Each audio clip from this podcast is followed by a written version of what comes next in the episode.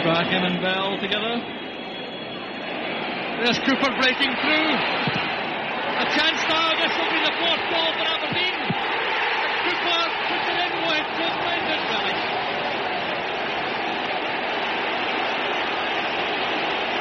Well, suddenly it's become a rout. Of course, when things are going wrong against you, you don't get the breaks of the ball. Cooper in with Stewart. He didn't really know where the ball was, but he got the break. And as you say, it's a schoolboy's dream, being able to take your time, knowing that really all you got to do is crack it into the back of the net.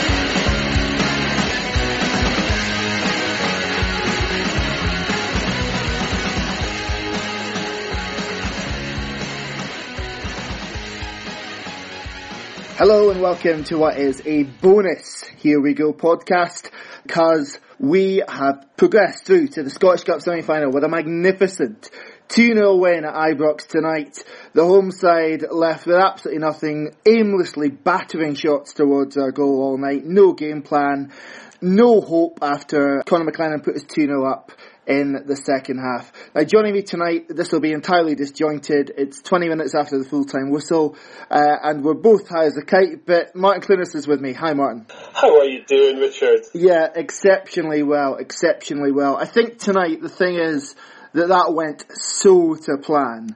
Uh, obviously the early goal gives us, just like it did in the league game at Ibrox back in December, the early goal just gives us that something to hang on to. And what a brilliant pass by Glenn Kamara. No wonder Aberdeen Hearts and Hibs all turned him down.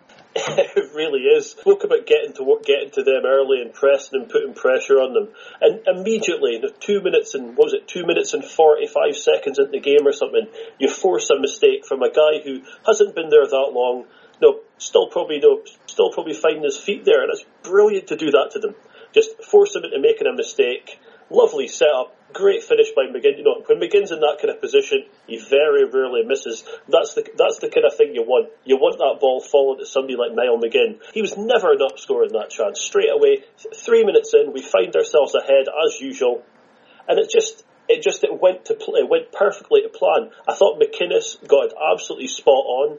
He knew they were going to see loads of the ball. He knew they were going to have spells of the game where we were going to be under the cosh, and he just he, he, he managed it just perfectly. It's really good from McGinn. That burst to get away from Tavernier. I mean, okay, an appalling defender, but also, yeah, just the calmness and the composed finish as well, which again we saw with Connor McLennan for the second goal, which we'll come to later. Then I thought, in terms of set up. Obviously, we were always going to sit deep. We were always going to cede a lot of possession, but we're going to double up out wide, to try and stop them uh, creating too much down there.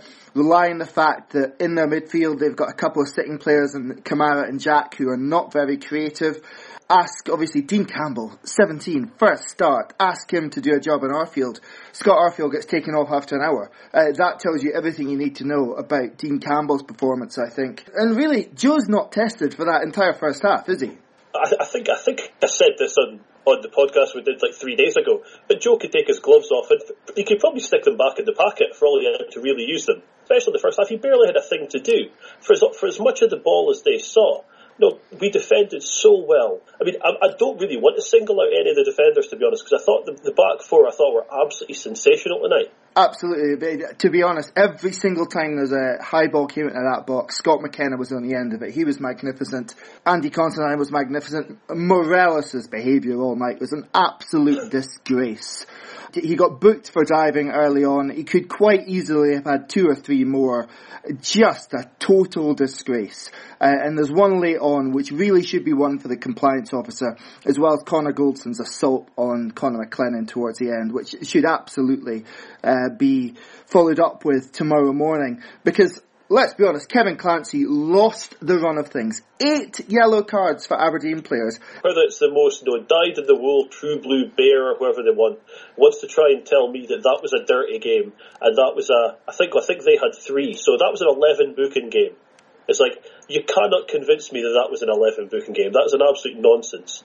And then you mentioned the two incidents towards the end, you know, the, the, the pathetic dive right at the end from uh, Morelos and that, and as you say, the assault on McLennan by by Goldson, which I don't even think he got a booking for. Uh, no. And that is just the thing of they know fine, we've lost this, it's over, and they're just trying to take take someone with them. And that's what is they let no Goldson left that in on McLennan, just thinking, "I'll take him out now." That was that was absolutely like no, it was an assault. It was disgusting. Yeah, the behaviour of a spineless man who got absolutely found out tonight yet again.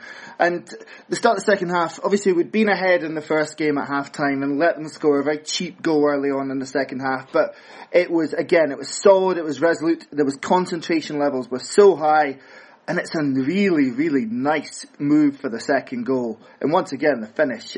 Just, you see, gets the whites of the keeper's eyes. There's no rush, there's no panic, it's just slotted underneath him. Yeah, I mean, you see it bearing down on the keeper from outside on the on the right hand side, and he's got nothing nothing in his mind other than on taking him on and scoring there. And it was it was another really really good finish. We raved about the all the young players we have the other day, and I, you know, we, kind of have to do it again because you look at the look at the young players on the pitch tonight. You know, McLennan was just so good. Dean Campbell just so good. It's so much to look forward to going forward, going forward with this team. But just that finish to seal the game at two 0 no, McLennan had had finished that game for us. They were never coming back. That was a team that after two, after the second goal were well and truly beaten. I think after an hour's gone, I mean, this just shows that the sort of difference, I think, between what a seasoned manager would do and what the rookie in the home dugout did. But to remove a guy like Arfield is probably your most creative player and just go Hail Mary basically with three up front. It was crazy, wasn't it? it? It kind of almost made it so easy for us just to sit back and deal with the long balls that were coming after that you know exactly what's coming. You know, Lafferty comes on, you know, so you've got Lafferty there, and they're going to put long balls up to him. He's going to try and nod them down for Defoe and Morelos, and they did it. And no, it was just, it was so obvious. And the thing is, I'm actually like, I actually quite well before he went there. I actually quite like Gary McAllister. I think you know he talks when he was when he was on used to be on BT Sport. He used to talk a really good game, but I mean you would think that he's the one controlling the tactics and controlling the what the, what that team does. But it just seems to be that they don't have a clue. Considine and McKenna just controlled everything in the air for that for the first 65 minutes. So they thought, oh, we'll put on we'll put on a big guy and we'll just keep going the same way. I thought it was to- it was totally brainless from them, and it just it played exactly in our hands. McKenna, McKenna just absolutely, he coasted through that game at most parts. And just finally, uh, Martyn, just the away support tonight only 972 tickets as we know, but throughout the night, totally outsung the home fans. They had a banner up tonight saying, you'll know us by our noise. Nah, we'll know you by the ranks of empty seats 20 minutes before the end of the game. We'll know you for your tendency to absolutely give up on your clubs. The 972 Aberdeen fans in the away end, and I dare say the few smattered in the home ends, hats off, uh, ladies and gentlemen, you were absolutely magnificent, and I hope you have a safe journey back tonight. Martyn, thank you for joining me. Um, this has definitely been, well, the shortest, but also uh, the most pleasurable podcast we've done in a while for tonight. Martyn, thank you again. No, thank you, Richard. And uh, to every Dons fan out there, I hope you enjoyed it even one hundredth as much as I did tonight because I fucking loved it. Good night.